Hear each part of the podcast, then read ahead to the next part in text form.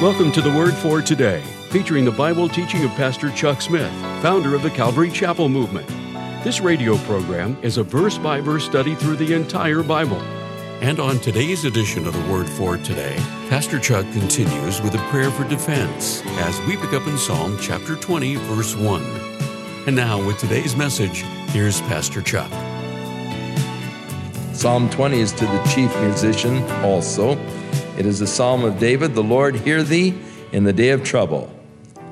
Actually, Jehovah, may Jehovah hear you in the day of trouble. The name of the God of Jacob, which is Jehovah, or Yahweh, defend thee. Send thee help from the sanctuary and strengthen thee out of Zion. Remember all thy offerings and accept thy burnt sacrifice. In other words, may the Lord hear you. The name of the Lord, or Jehovah, the name of the God of Jacob, defend you. May he send help and strengthen you. And remember, or take notice of all your offerings and accept your burnt sacrifice. May he grant thee according to your own heart, that is, the desires of your heart, and fulfill all of your counsel. We will rejoice in thy salvation, and in the name of our God, Yahweh or Jehovah, we will set up our banners, for Jehovah fulfill all your request. Now know I that Jehovah saves his anointed. He will hear him from his holy heaven with the saving strength of his right hand. Some trust in chariots, some in horses, but we will remember the name of Jehovah our God. They are brought down, those that are trusting in horses and chariots, and they're fallen. But because we've trusted in the name of the Lord, we are risen and stand upright. Save, Lord, let the King hear us when we call. Again, to the chief musician, the Psalm of David, the King shall joy in thy strength, O Lord. And in thy salvation, how greatly shall he rejoice. Thou hast given him his heart's desire, that you have not withheld the request of his lips. Now the Selah indicates really sort of a change of thought. It sort of introduces a new idea. It's just sort of a rest and then introducing of a new idea, new thought pattern. For you prevent him with the blessings of goodness. You set a crown of pure gold on his head. He asked for life from thee, and you gave it to him, even the length of days forever and ever. His glory is great in thy salvation. He's talking about the King, his delight in the Lord, and how he was just so gracious for what God has done.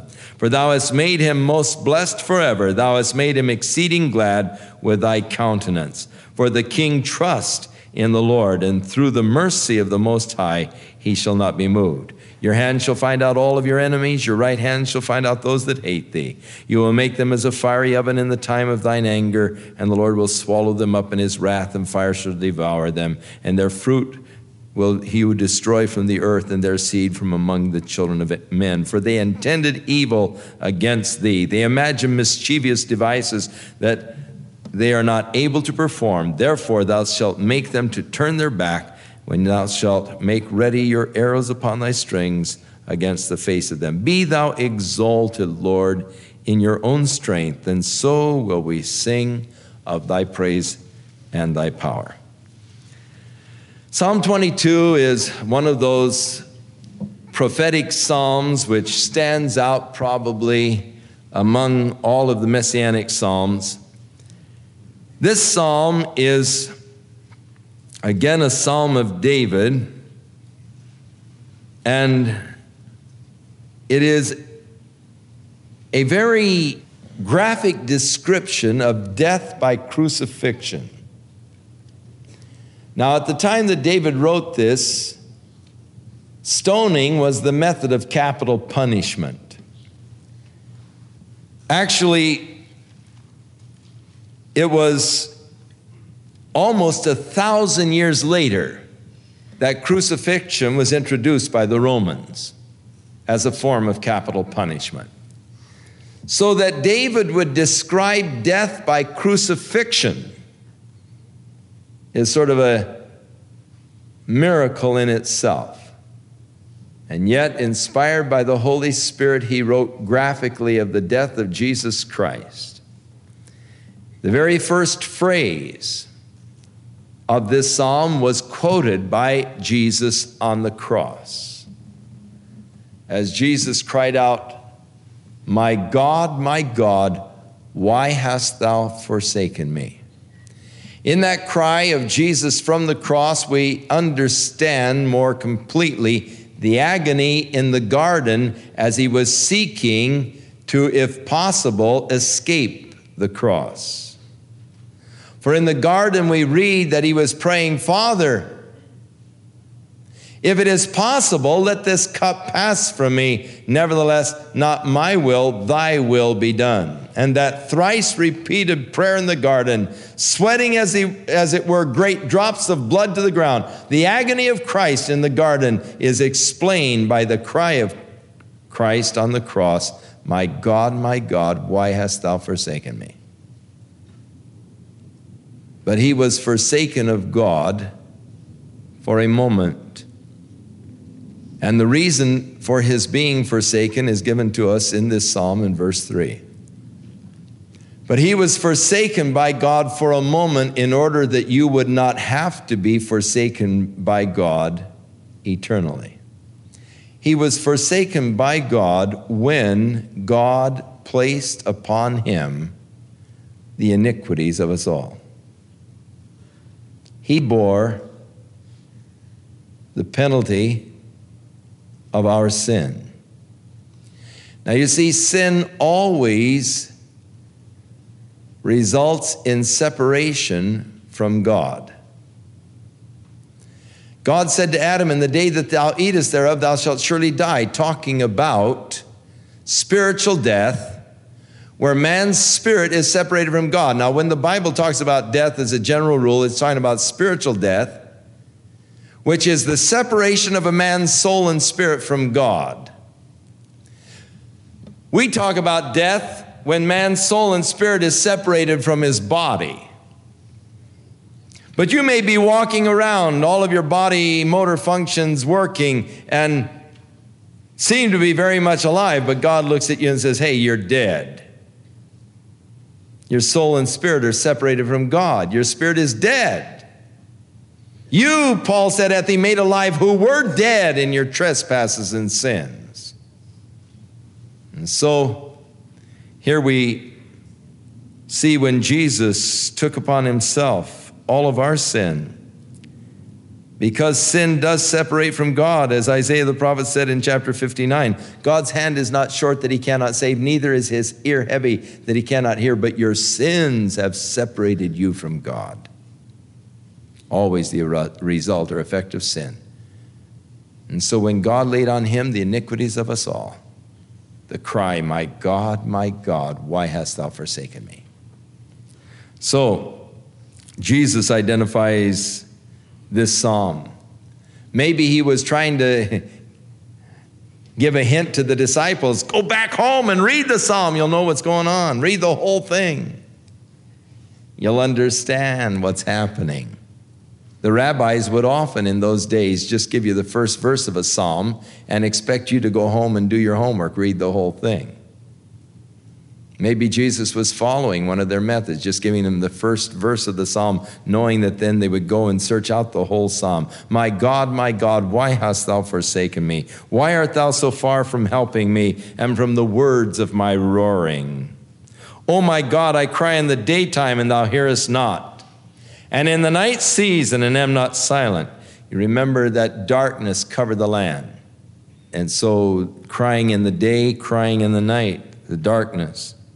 But the reason why the separation, forsaken, but thou art holy, O thou that inhabitest the praises of Israel. The holy God could not be in fellowship with sin. It's impossible that a holy God be one with sin.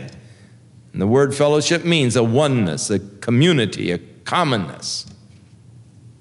And when God placed upon Jesus the sins of us all, it brought that separation, for thou art holy, the reason for his being forsaken. Our fathers trusted in thee, they trusted and you delivered them. They cried and they were delivered. They trusted and were not confounded. But I am a worm and no man. I am a reproach of men and despised of the people. This, of course, was prophesied in the 53rd chapter of Isaiah, how he would be despised and rejected of men. A reproach of men, I'm despised of the people. All they that see me laugh me to scorn. They shoot out the lip. They shake their head, saying, he trusted in the Lord that he would deliver him. Let him deliver him, seeing he delighted in him. You remember the high priest and all, when Jesus was hanging on the cross. They said, oh, he trusted in the Lord, deliver him. Now let him come down if he is truly the Messiah, and we will worship him, you know. All of these things. But thou art he that took me out of the womb. You did make me hope when I was upon my mother's breast. I was cast upon thee from the womb. Thou art my God from my mother's belly. Now, again, where does consciousness or where does life begin? If there is indeed something within the plants of some form of primitive, maybe understanding, or maybe it's highly sophisticated, more highly than we are. Who knows? They have found that there is quite a consciousness of the child in the fetal state. That from the 10th week or so, about the 12th week, the child begins to have many normal functions. Sleeping, the awake times, if the mother yells, it might wake up the child, runs down the stairs. And at that point, it begins to recognize the mother's voice. And that is why the child is always more comfortable with the mother than even with the grandmother when it's first born. Because it's used to the mother's voice, it's been hearing it for 6 months. After the 3rd month, the child begins to hear the mother's voice. Thou art my God from my mother's belly. And so it speaks really of an awareness, a consciousness. You did make me hope when I was upon my mother's breast. Be not far from me, for trouble is near, there is none to help. Many bulls have compassed me, the strong bulls of Bashan have beset me round. They gaped upon me with their mouths as a ravening and a roaring lion. And now again, descriptive of the cross, I am poured out like water. You remember when they thrust the spear in his side? There came forth blood and water. All my bones are out of joint. One of the things that takes place during crucifixion as a person is hanging there and usually held there by the spikes, your muscles after a while begin to fatigue and give way. And when your muscles give way, your body begins to drop, and actually the joints, because the muscles have fatigued, the joints begin to, your body begins to fall out of joint, actually, from the hanging there. And this description of all my bones are out of joint. Of course, the excruciating pain of the joints loosening often killed the prisoner. My heart is like wax. It is melted in the midst of my bowels. My strength is dried up like a potsherd, and my tongue, that thirst, that horrible thirst that you receive when you're hanging there. And through the sweat, your body liquids are dissipated. And then you get that horrible thirst, the dry mouth, the cotton taste. My tongue cleaves to my jaws, for thou hast brought me into the dust of death. For dogs have compassed me, the assembly of the wicked have enclosed me. They pierced my hands and my feet.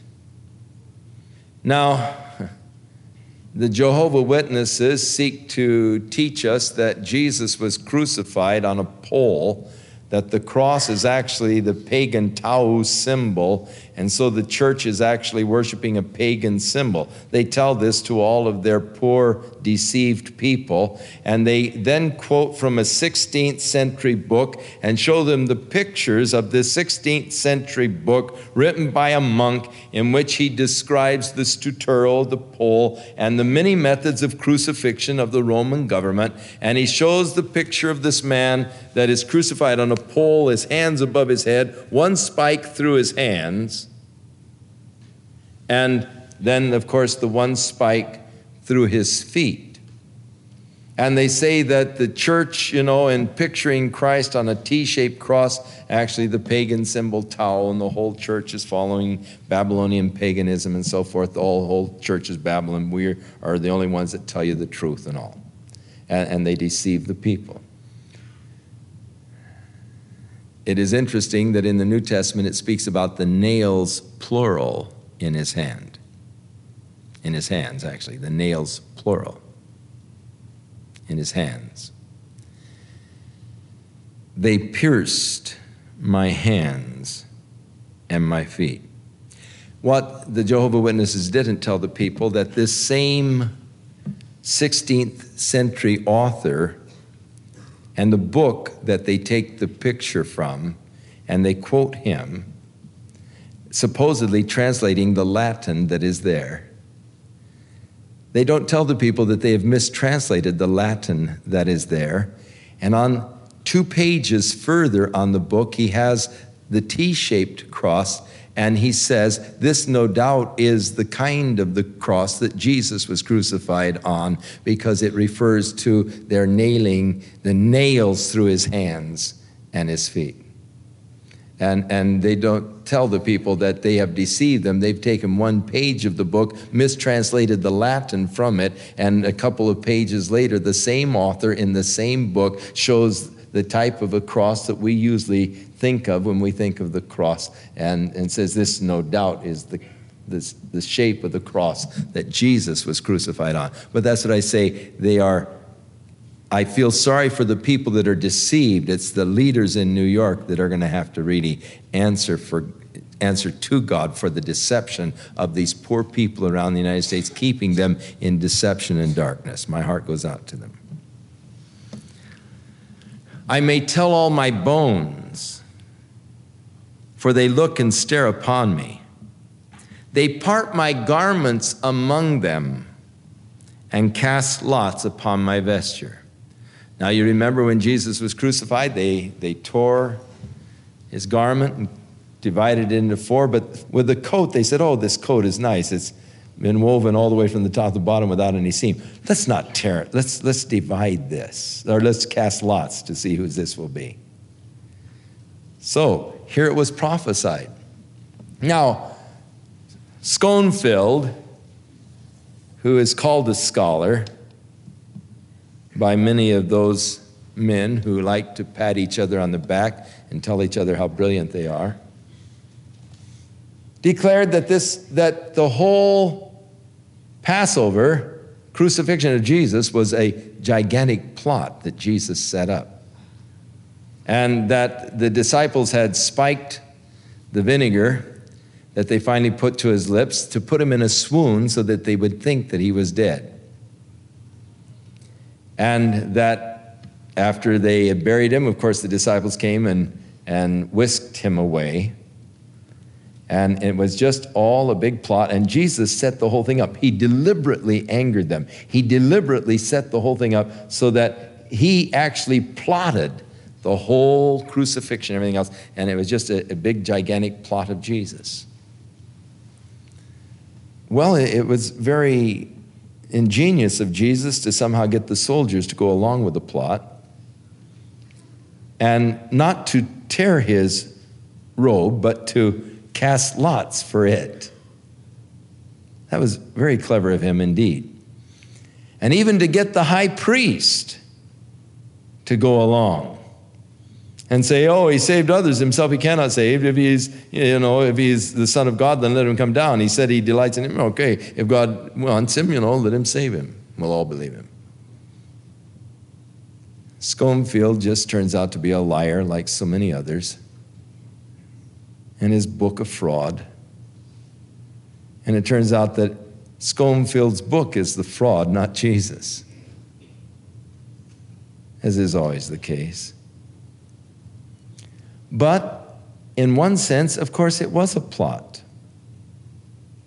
And Jesus was a part of the plot. It was a plot that was hatched by God before the foundations of the earth. For Christ was crucified from the foundations of the earth.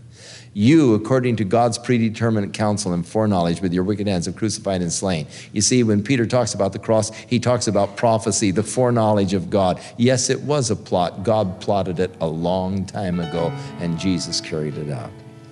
But it's your salvation, and it's my salvation. But be not far from me, O Lord, my strength. Haste thee to help thee. Deliver my soul from the sword, my darling from the power of the dog.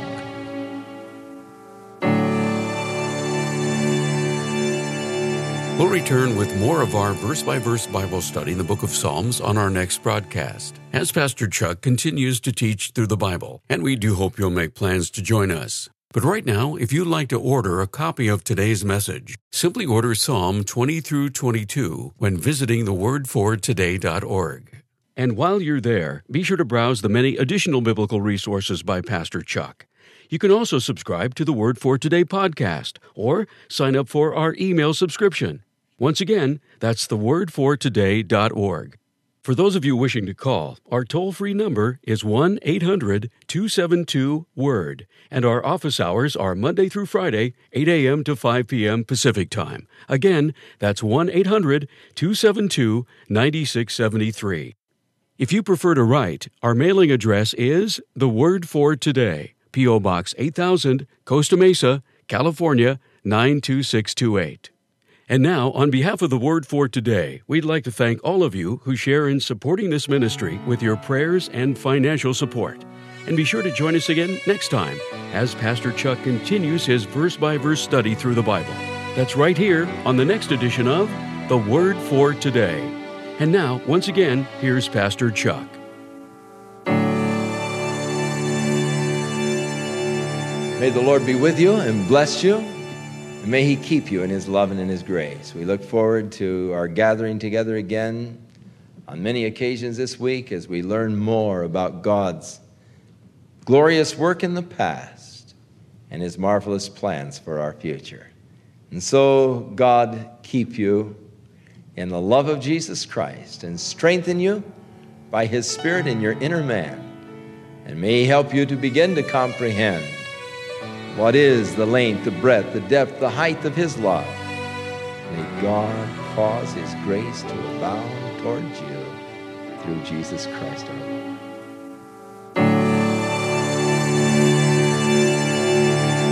This program has been sponsored by Calvary Chapel of Costa Mesa, California.